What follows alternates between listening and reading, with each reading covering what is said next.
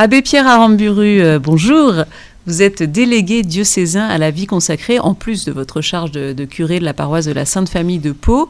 Et justement, ce vendredi 2 février, c'est la journée de la vie consacrée. Est-ce que vous pouvez nous, rappeler euh, l'origine de cette journée? Je crois que c'est Jean-Paul II qui l'a instituée. Oui, absolument.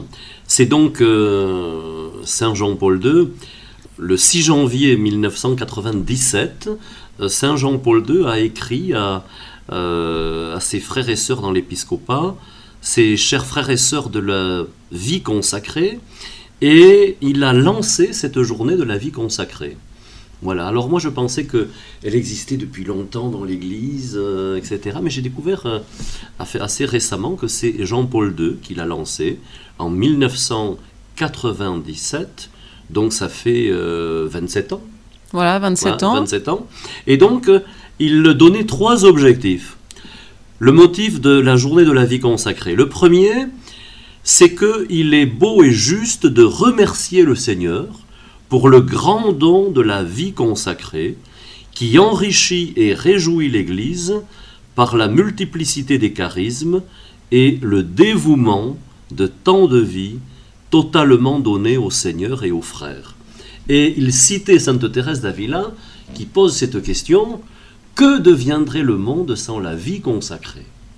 Et c'est vrai, quand, euh, quand on réfléchit à cela, on se dit, mais s'il n'y avait pas ces îlots de, silence, de stabilité, euh, euh, dans un monde qui est, qui est qui, est frénétique dans sa vie, qui, qui va euh, à tous les horizons possibles, qui semble se perdre dans, dans, des chemins. Euh, ils se sont creusés des citernes lézardées qui ne tiennent pas l'eau, disait le prophète euh, Jérémie. Mais c'est ça. Et, et, la vie consacrée, en ce sens, elle a quelque chose de prophétique. Et je me souviens de Guy Gilbert, je l'avais fait venir dans le temps à Morlas, et il avait dit dans une interview, le prêtre des Loubards Oui, le prêtre des Loubards, oui, oui. Et alors il avait dit euh, je, rentre souvent très tard la nuit parce que je reste avec les jeunes. Et quand je rentre très tard la nuit, je pense toujours qu'il y a des frères et sœurs qui sont déjà en train de prier parce qu'ils se, sont, ils se lèvent à 4 heures du matin pour dire vigile, etc. Euh, et d'autres plus tôt encore. Et je pense qu'il y a des frères et sœurs qui sont déjà en train de prier. Et partout dans l'Église, cette prière ne s'arrête jamais finalement. Donc premier pilier, rendre premier grâce. Premier pilier, voilà. Le deuxième, c'est pour faire mieux connaître et apprécier la vie consacrée au peuple de Dieu tout entier, des évêques aux prêtres, des laïcs aux personnes consacrées elles-mêmes. Et oui, parce que faire mémoire, euh, une fois par an, ça euh, braque le projecteur sur une réalité de la vie de l'Église que peut-être pendant le reste de l'année, bon, euh, on connaît, mais on ne s'y attarde pas trop. Mais qu'il y ait une journée de la vie consacrée, ça permet vraiment d'orienter le cœur, l'âme, vers cette réalité spécifique de la vie de l'Église qui est euh, l'un des cœurs battants de la vie de l'Église, en fait. Mm. Ça, c'est incontestable.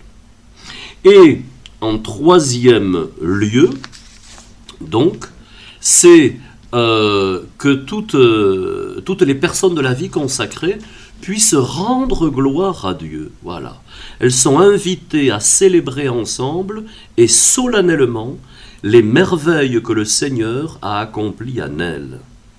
Elles sont conviées à réfléchir sur le don reçu, à découvrir dans un regard de foi toujours plus pur le rayonnement de la beauté divine diffusée par l'Esprit dans leur forme de vie, et à prendre conscience de leur mission incomparable dans l'Église et dans la vie du monde. Voilà.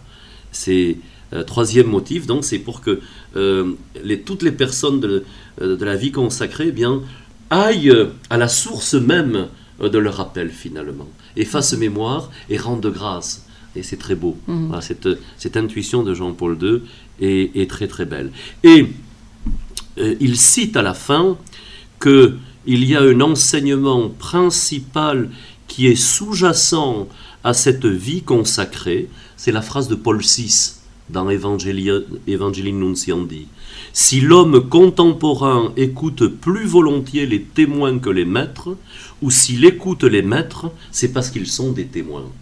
Voilà, c'est le numéro 41 de euh, ce grand texte de Paul VI sur euh, l'annonce de l'Évangile. Et c'est très vrai.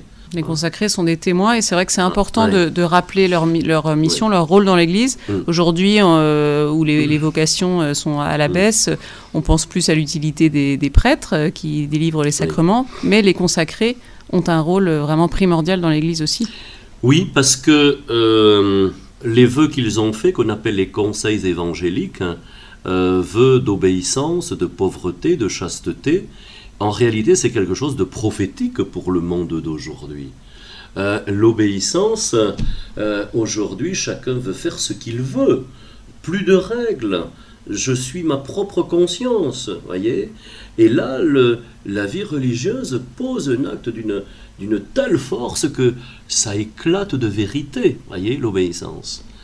La pauvreté, euh, dans un monde qui est euh, euh, basé sur une, une hyper-consommation, après le Black Friday, il va y avoir je ne sais quel solde des marques, etc. Tout ça pour acheter, consommer de plus en plus.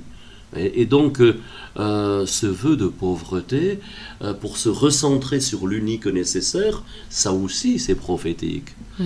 Et puis euh, le vœu de chasteté, dans une société qui est tellement érotisée, quand on voit les dégâts que provoque la pornographie dans notre monde, y compris au- au- auprès de jeunes enfants. Dans certains établissements, euh, c'est entre 30 et 40 d'enfants du primaire euh, qui ont vu euh, déjà une vidéo porno, quoi. Parce que c'est en libre circulation et qu'on n'a pas encore bloqué les accès, etc. Alors, je ne sais pas si une loi est déjà passée, mais c'était en préparation, mais jusqu'à présent, le législateur n'a pas fait quand même euh, grand-chose dans ce domaine.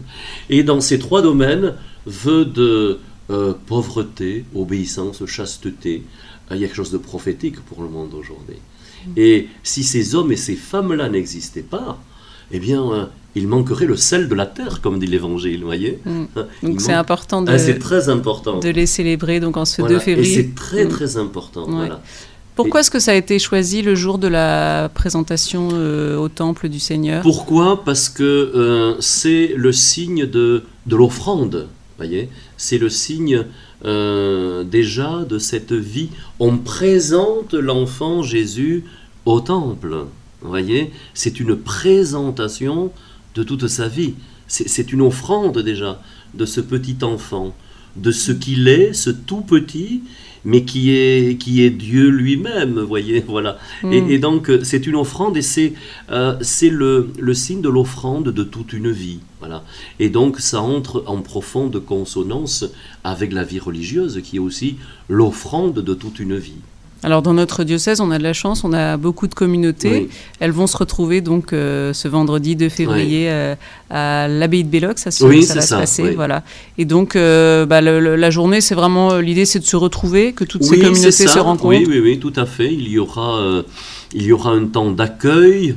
L'évêque va dire un mot d'accueil, notre évêque, bien sûr. Il m'a demandé de, ensuite de faire un petit, un petit, euh, petit exposé. Oui, bon, euh, je je vais voir ça. Euh, et puis euh, un temps de partage, sans doute. La messe, le repas partagé.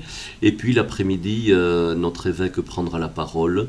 Voilà, et, et puis ça se terminera, je pense, par euh, l'office des vêpres et puis un temps d'action de grâce. Mhm. Ouais. C'est important de se retrouver euh, une fois par an. Ça faisait longtemps qu'on n'avait pas fait ce- cette journée avec le Covid. Oh là là, Ouais. il y a eu le Covid, il y a eu euh, ce temps long durant tout, c'est arrêté dans les, dans les paroisses, partout. Ça a été, ça a été une assaise vraiment. Euh, mais là, quelle joie de se retrouver. Quelle joie. Je pense que tous ceux et celles qui vont venir auront euh, une joie profonde de se retrouver. Ouais, Mhm. ouais, ouais. On va prier en tout cas pour euh, tous les consacrés du diocèse donc en ce, en ce 2 février. Merci beaucoup euh, Abbé Pierre Aramburu. Donc euh, je rappelle que vous êtes curé de la paroisse de la Sainte Famille de Pau et délégué diocésain à la vie consacrée. Merci beaucoup.